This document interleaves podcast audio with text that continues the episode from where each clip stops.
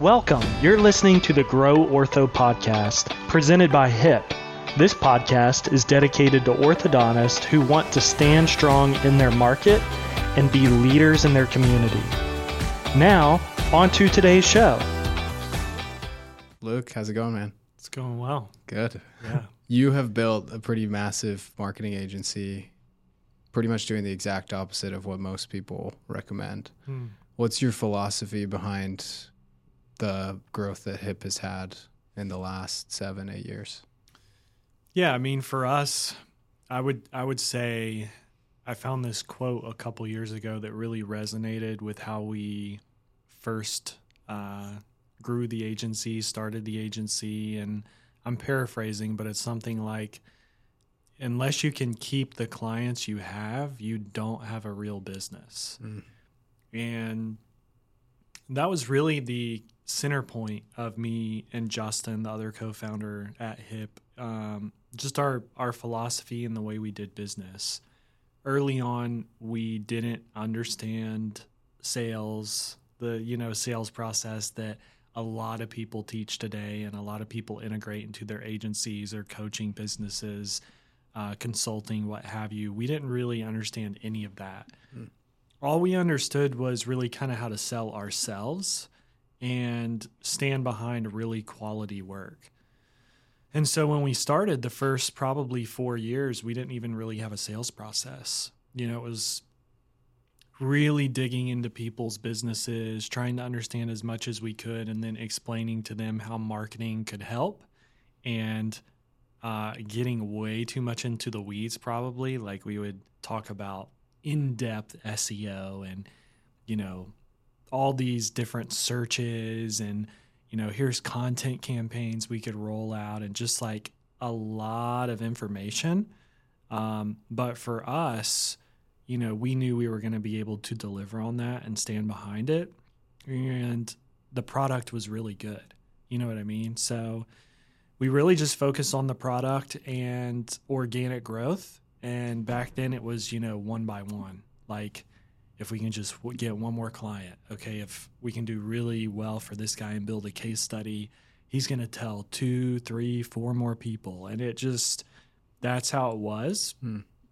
And we really kind of obsessed over the product and over the, the customer service aspect. You know, if somebody emailed us, I mean, you can ask my wife, like, I'd respond back at like 11 p.m. Hmm. You know, I remember taking a sales call on Christmas Eve with somebody and like stepping out on my back patio. And I'm not saying those things were good, um, but there was always an urgency for the customer and for their needs. And we wanted to, you know, be able to just always be available and just have amazing service. And this is kind of a, a long answer to your question, but to go all the way back, how I was trained early on in my professional career was Chick fil A. Hmm. And it's like at Chick fil A, the customer's always right. We're going to find a way to make this work. W- You know, during our hours, we're always going to be there, responsive as fast as we possibly can. There was just a lot of urgency. I remember this one guy came back after a big uh, uh, Chick fil A type of event, and they printed out this uh, one word and slapped it on paper all over all the doors and windows, and it was uh, Sau. And all it meant was sense of urgency. Hmm. And that was just ingrained in the culture. And I think, you know, if you know Chick fil A, it still is today. Um, that just stuck with me, you know, because convenience is so important to people. Hmm. And what I see a lot of the way the agencies run their business or just any type of business is they really forget that. Hmm. And it's like, um, you know, they may have a good product, they may do a good job or have good case studies, but if the customer doesn't have a good experience, they're going to find somewhere else to go. That was just really important for us. Uh, I think it's something that you know if you even go read the five star re- uh, reviews on Hip on uh, Google My Business, a lot of them are about that. Just hey, they get back to you super quick, and they're always there, and they're always responsive, and you know, obviously you have to be careful with that. One, for your time, you know, and as you have a family, and two, your team, you can't require your team to like be online at 10 p.m., but we can create processes and systems to make it easier. Mm. So, you know, for business owners, I would really encourage them to stop thinking so much about sales and think more about quality and the product and the relationships. That's another thing that was really big for us is like that one client I was talking about who could refer us, like, I was going to offer the best professional relationship to that person. And many of those people I'm still friends with today. Mm. And so I think that's really important to get to know your customer, um, obsess over their business, get to know it inside and out, and maybe not offer things for free, you know, and just like deplete yourself. But I, I think it really can help a lot of people just to understand business more. Um, because I think that's specifically, if we're talking about agency owners, that's a big missing link. And that's why sometimes it's hard to further connect the marketing to grow the business. Is if you only understand Facebook or SEO, it's only going to go so far, Yeah. you know? And so, yeah, um, you know, fast forward to today, sales, as you know, is a big part of our business. And it, it took a long time for us to build a sales process, for me to understand sales. For a long time, I was the only salesperson. Um, brought in Harrison, then brought in Melissa. And, you know, our sales process isn't perfect, but it's pretty good. Hmm. And it's um, something that's more predictable now. Um, I would say once you're at that point and ready to scale sales and sales isn't going to like break the company every month, you know? Because again, I really think focus on the product first and sales are going to come. But once you're at that point, for me, uh, my philosophy was omnipresence.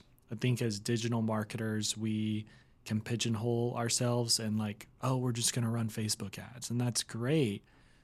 But what if you could run Facebook ads and be in front of your audience? What if you could be speaking at the event they're going to go to that month, the next month, four or five times a year? Um, what if you could send them direct mail? What if you could be in front of them when they're on ESPN, um, when they Google something, go to YouTube?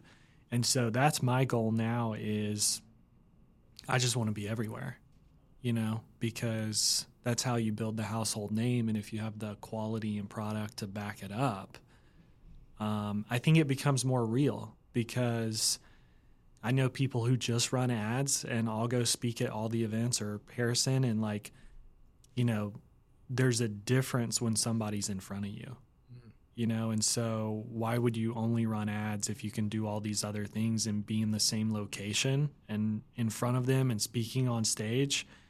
It just becomes a lot more real, I think. And I wouldn't just focus on a single channel to grow your business. How did you get your first client? The very first client I ever had, I think, was a jeweler. And I helped a friend uh, in a local p- capacity, uh, probably when I was like 18, 19, 20, and that ended. And I just walked in and said, Hey guys, if you you want help continuing to grow your your business, I'll help you. What's funny is they said yes, and I remember they paid me three hundred dollars a month for an email newsletter. Nice. And I wasn't even using something like MailChimp. It was like far worse than that. and like back then that would like generate sales. Uh-huh. People would come in and be like, "Oh yeah, I saw that in the newsletter." You know, and either they would buy that piece or it would lead to showing them different pieces and they would buy it. I still work for that jeweler today. So I've worked with them for about 16 years and I'm not just doing emails, you know. But it's funny to think back and back then that was like and I think obviously email campaigns can still be dynamic and a big thing, but back then it's like that's all I did. Hmm. Um, so yeah, it's pretty pretty interesting. So you got the jeweler from a friend of a friend. Then for a while you went to New York, right? You were doing like Yeah, design. yeah. So I went to school at SCAD, if you don't know what SCAD is, it's probably one of the biggest design schools I think in the world. They have campuses in France and I think they have one in Atlanta now and somewhere else abroad. But I was at the main campus and, and I lived in Savannah. Went to school for motion graphics. Um, went to work in New York after that.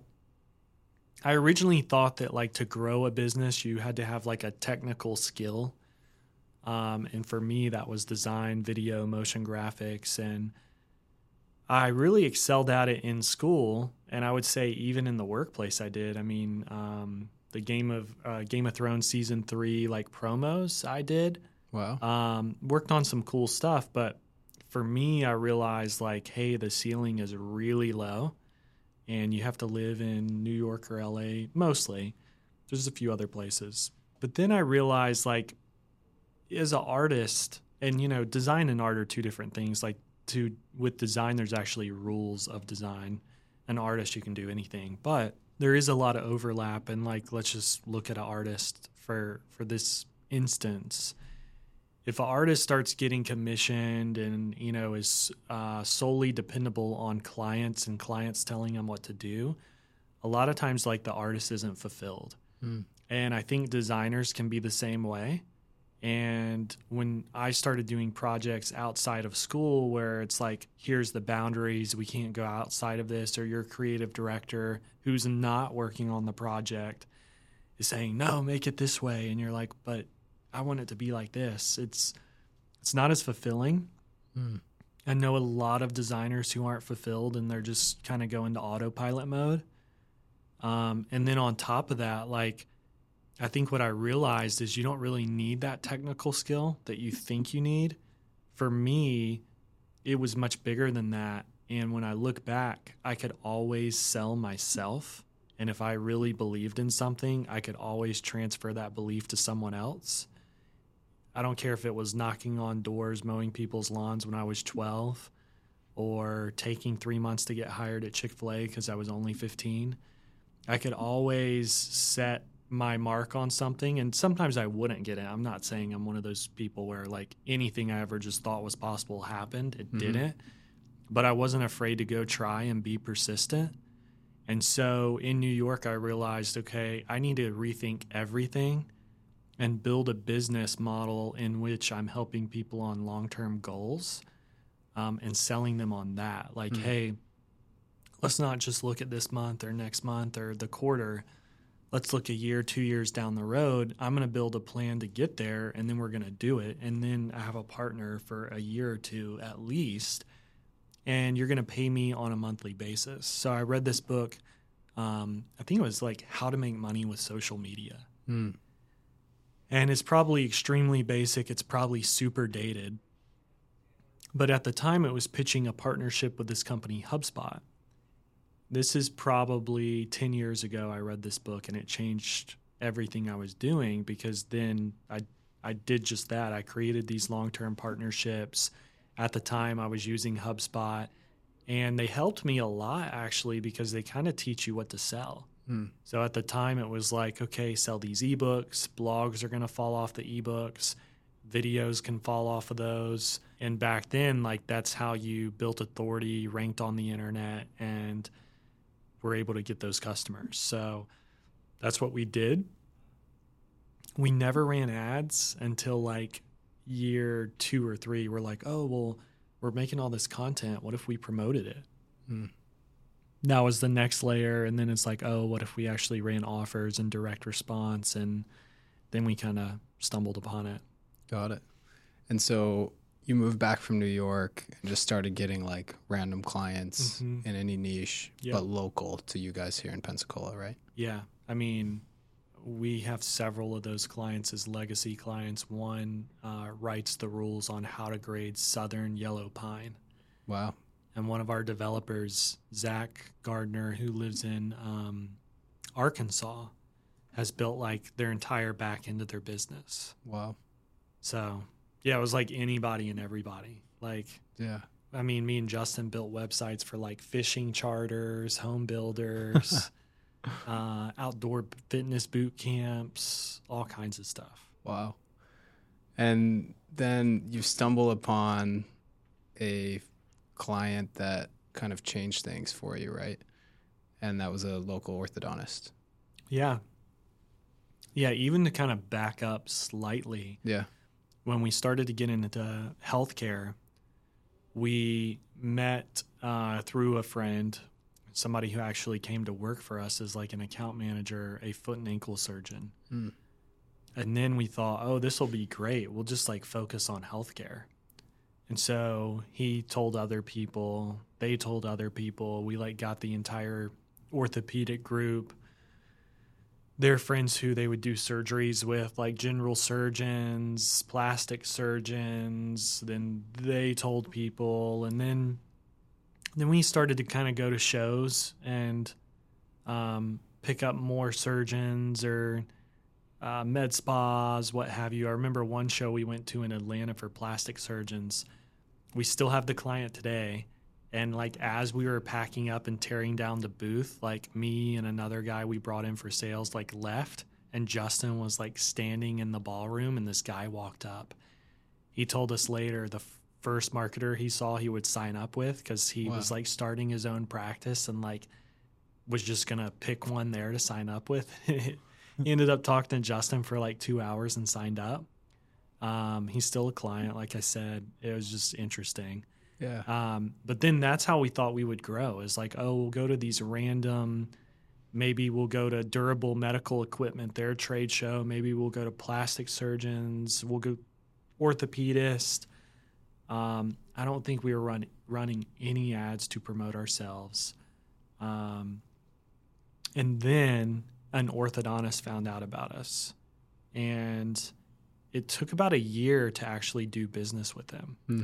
I remember one time he signed like a website agreement and then the next day like called and asked if we would like tear up the agreement. Um, went back and forth several meetings. It was clear that he knew that we were experts and could make a difference, but he was wondering how that would translate to his business. And he Hmm. already worked with people and you know had relationships, was loyal to those, and so it took about a year to start getting some projects. And then pretty quickly, I would say within another year, we basically took over all his marketing. Um, so then he started his own course, uh, probably about another year or two later.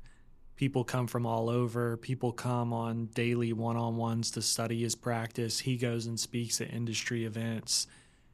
During the past five and a half, six years, um, he became the fastest growing orthodontist in the country, probably the world.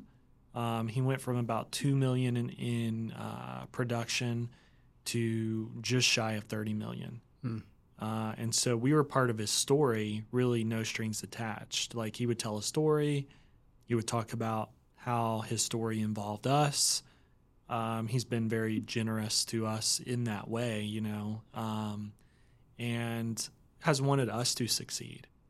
And the very first uh, event he put on in 2018, we've been to all of them, but the very first one I spoke and I'm like, I'm going to use a different case study instead of his because I don't want people to think like, you know, just that something was going on. Or so I Mm. use like this nonprofit as like a case study. Mm.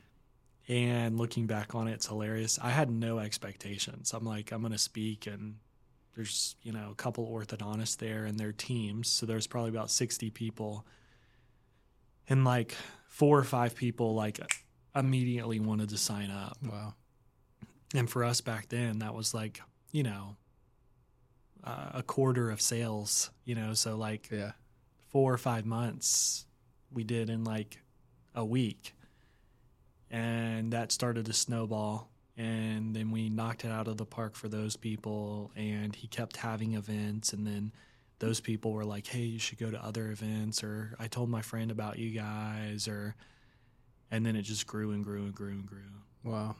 So it wasn't until what, like 2018, 2019 that you really niched down. Yeah, so I believe in 2019 we officially announced that we were going to niche down. We kept some legacy clients in 2020 we overhauled our entire brand and website and only have content only have ads only have copy um, that speaks to orthodontics uh, now some other specialties will find out about us and come to us and we only accept people in the dental field and we have just about every specialty there so perio endo um, prosthodontist uh, mm. oral surgery general dentist um, yeah, but I would say 85%, 90% of our clients are ortho. How many orthodontists do you have now as partners?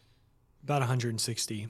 Okay. Yeah, so we've got about 180, 185 total clients. That's going to change because this month was a really big month for us. So pre this month, it was probably about 175. Some of those may be uh, ortho and pedo. Hmm. Um, but yeah, they're at least orthodontic practices. And something really unique about you guys is that you sell year long contracts. Going mm-hmm. back to what you were saying, like you want long term relationships yeah. with everybody you bring on. Talk yeah. to me about what's included in that contract and then the mindset. I, I think you're really onto something with your sales process when you tell somebody, look, this isn't going to be a quick fix. Mm-hmm. So, can you talk about that whole thing and and how you landed on that, and yeah. then what it includes? Yeah, it's interesting because there's there's so many things, not just marketing, but maybe health and the healthcare system or financial education, et cetera, et cetera, where some beliefs and a lot of mainstream beliefs aren't actually true. And mm. so when somebody comes to a marketing agency and their perception is, hey, like we can get ads on and like in 30 days this should transform my business. Um, and if it's not a magic bullet, then it's like cancel and on to the next. Mm. That's not actually true. And so if if it is true and somebody listening has found that, like definitely keep doing what you're doing because like that's a unicorn. And like maybe that can happen, right? But 99.9% of the time it doesn't. Like any person you look at, whether it be Michael Phelps or Steve Jobs or Warren Buffett, it took a really long time and, you know, hours and 10,000s of hours upon hours to become who they are and hone their craft. And so I always tell people, like, hey, you've been in practice for 20 years. The mess that you brought me today, I can't fix in two months. Hmm. You know, this is going to be a long process. And you know, even people who have a pretty good thing going, I talk to them maybe in a different way, but like, you know, we're not going to double your business in 30 days. Like, that's impossible. And so I think it's just about educating them on like reality and bringing them back down and letting them know that marketing isn't this superhuman or super business pill that they can swallow that everything's going to be fixed. Mm. Right? You look at drugs and things like that and it's like there's just nothing that does that. And if it does, it's probably not good and it's not going to last. Mm. So it's just about resetting expectations and getting them to buy into that. And I mean, we've seen crazy, crazy case studies. We just had one where a guy had 22x ROI, not ROAS, actual ROI in 30 days. Like, that's insane.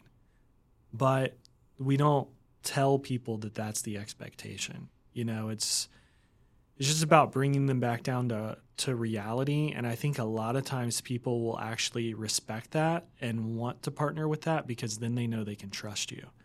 I i do think that in the back of a lot of people's minds they know that this is bs but they have to try it because of like the the value that's been oversold. Mm. and then they realize it's not true and then it's kind of on to the next you know? But like I think when they land on someone who's honest and paints the right picture, that they know, okay, like I've been buying the hype and like it's not true and I know it's not been true, but it was like so good that I had to try it. But now I know that I can actually trust this person. You bring them on and it's not just like ads or it's not just SEO, right? Like it's a full framework for them to grow their business. Yeah, and for a long time uh, we wondered if a full framework would would actually work and be scalable because it's a lot. Like we have a lot of different teams. We have a web design team, we have a development team, we have a partner success team, we have a content team, we have a sales team. Um, you know, and in that partner success team, oh, we have a paid media team. Um, partner success alone is like over all the monthly deliverables. So it's a lot of moving pieces. Our ads team, you know, is split up into a Google Ads team and a Facebook and Instagram ads team. That may grow as platforms grow. Like I believe TikTok is probably going to be a major player in ads here in the next 12 to 24 months. And so it's a lot to keep up with, but again, it, it kind of goes back to when I talked about omnipresence. Like, what if one of those channels like isn't significant in a year? Like, there's been a lot of questions about some of these platforms, and mm. there's been some shady stuff that's happened. People's accounts have disappeared with no explanation, no reason. And so, like, do you want to solely rely on one platform or do you want to be everywhere? Yeah. And so you know, maybe we're not everywhere. We don't do everything, but we do a lot of the core functions that I believe are required to market and grow business. The other thing that you guys do really well is, I think, protecting your margins. Obviously, mm-hmm. you have a lot of staff to pay, but the price that you charge, what is it, and how did you land on? How do you figure out your margins? How do you decide what to charge?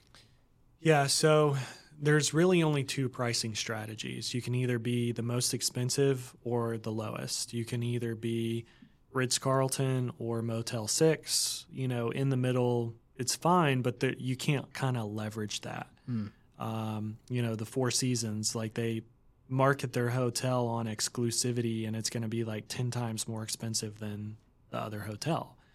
Um, so we took on more of that approach now, I think you have to have the case studies, the team, and the service to back that up if you want to charge those types of prices. We did, and the reality is for a long time, like our margins weren't good. Mm. Um, we reinvested a ton, or we would uh, spend way too long on a client because we wanted to understand and uncover more and knew that was going to be applicable for us down the road. Um, really, just in 2021, we started to really think and analyze our margins. So, somewhere in 2022, we hired a consultant um, who the one takeaway from that consultant and the relationship was hey, you need to focus on margins more, and you probably need to have some type of finance team because me and Justin actually have a few businesses. And so we have a financial controller and a bookkeeper, and we have a report that we analyze and meet on weekly and it's like every number, every core number that you would want to look at in the business. And part of that is profitability. Mm. And really, in a service based type business, you you know, a healthy business would be around 30% margin, give or take. So that was kind of our mark to hit. In retail and food, it's going to be more like 10 to 15.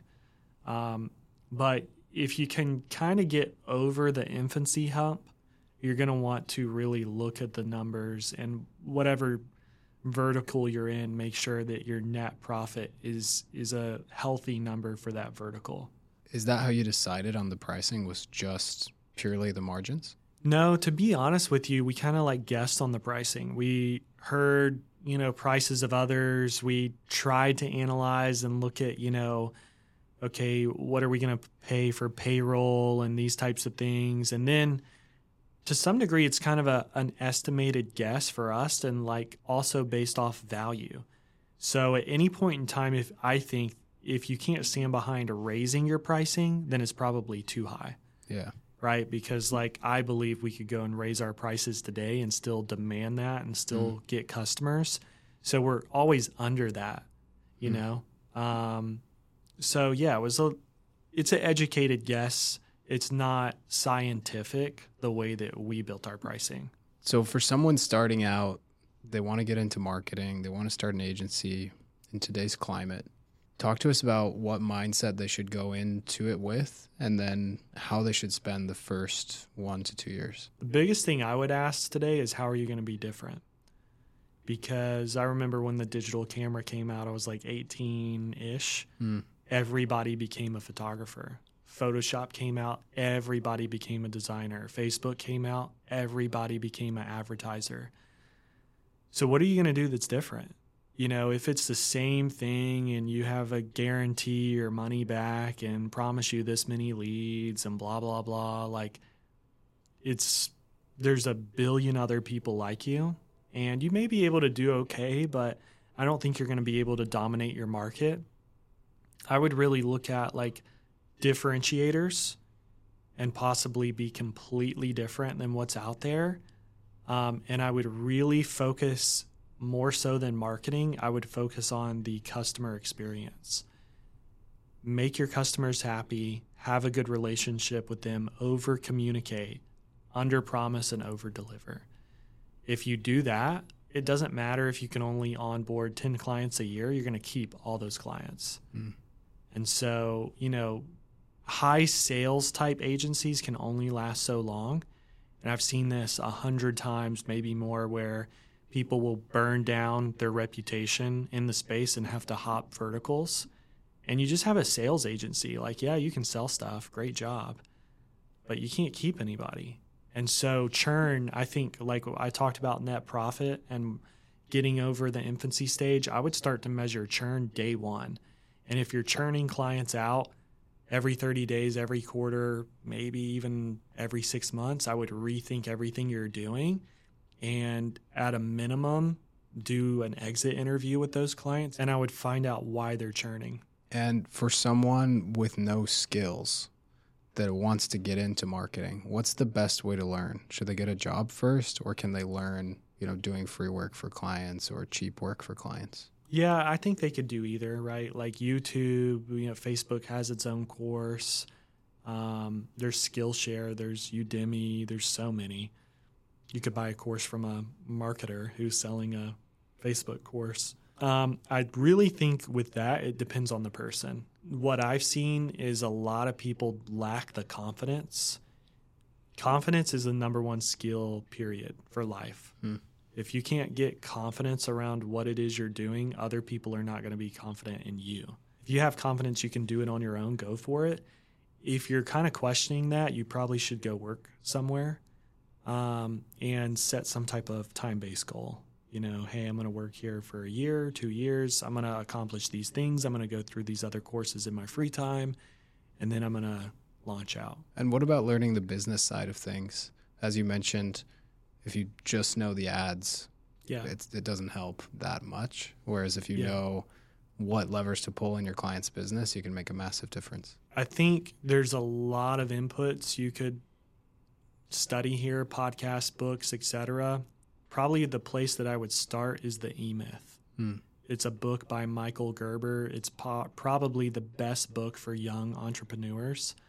Um, I would start there and then obviously dive into podcasts, books, authors, blogs, etc. But that alone could be the center point to kind of grasp what it is we're talking about and how to understand business as a whole. When it comes to the specific niche, understanding that vertical, how did you guys go about learning the orthodontic business itself and making sure that you could provide adequate consulting there?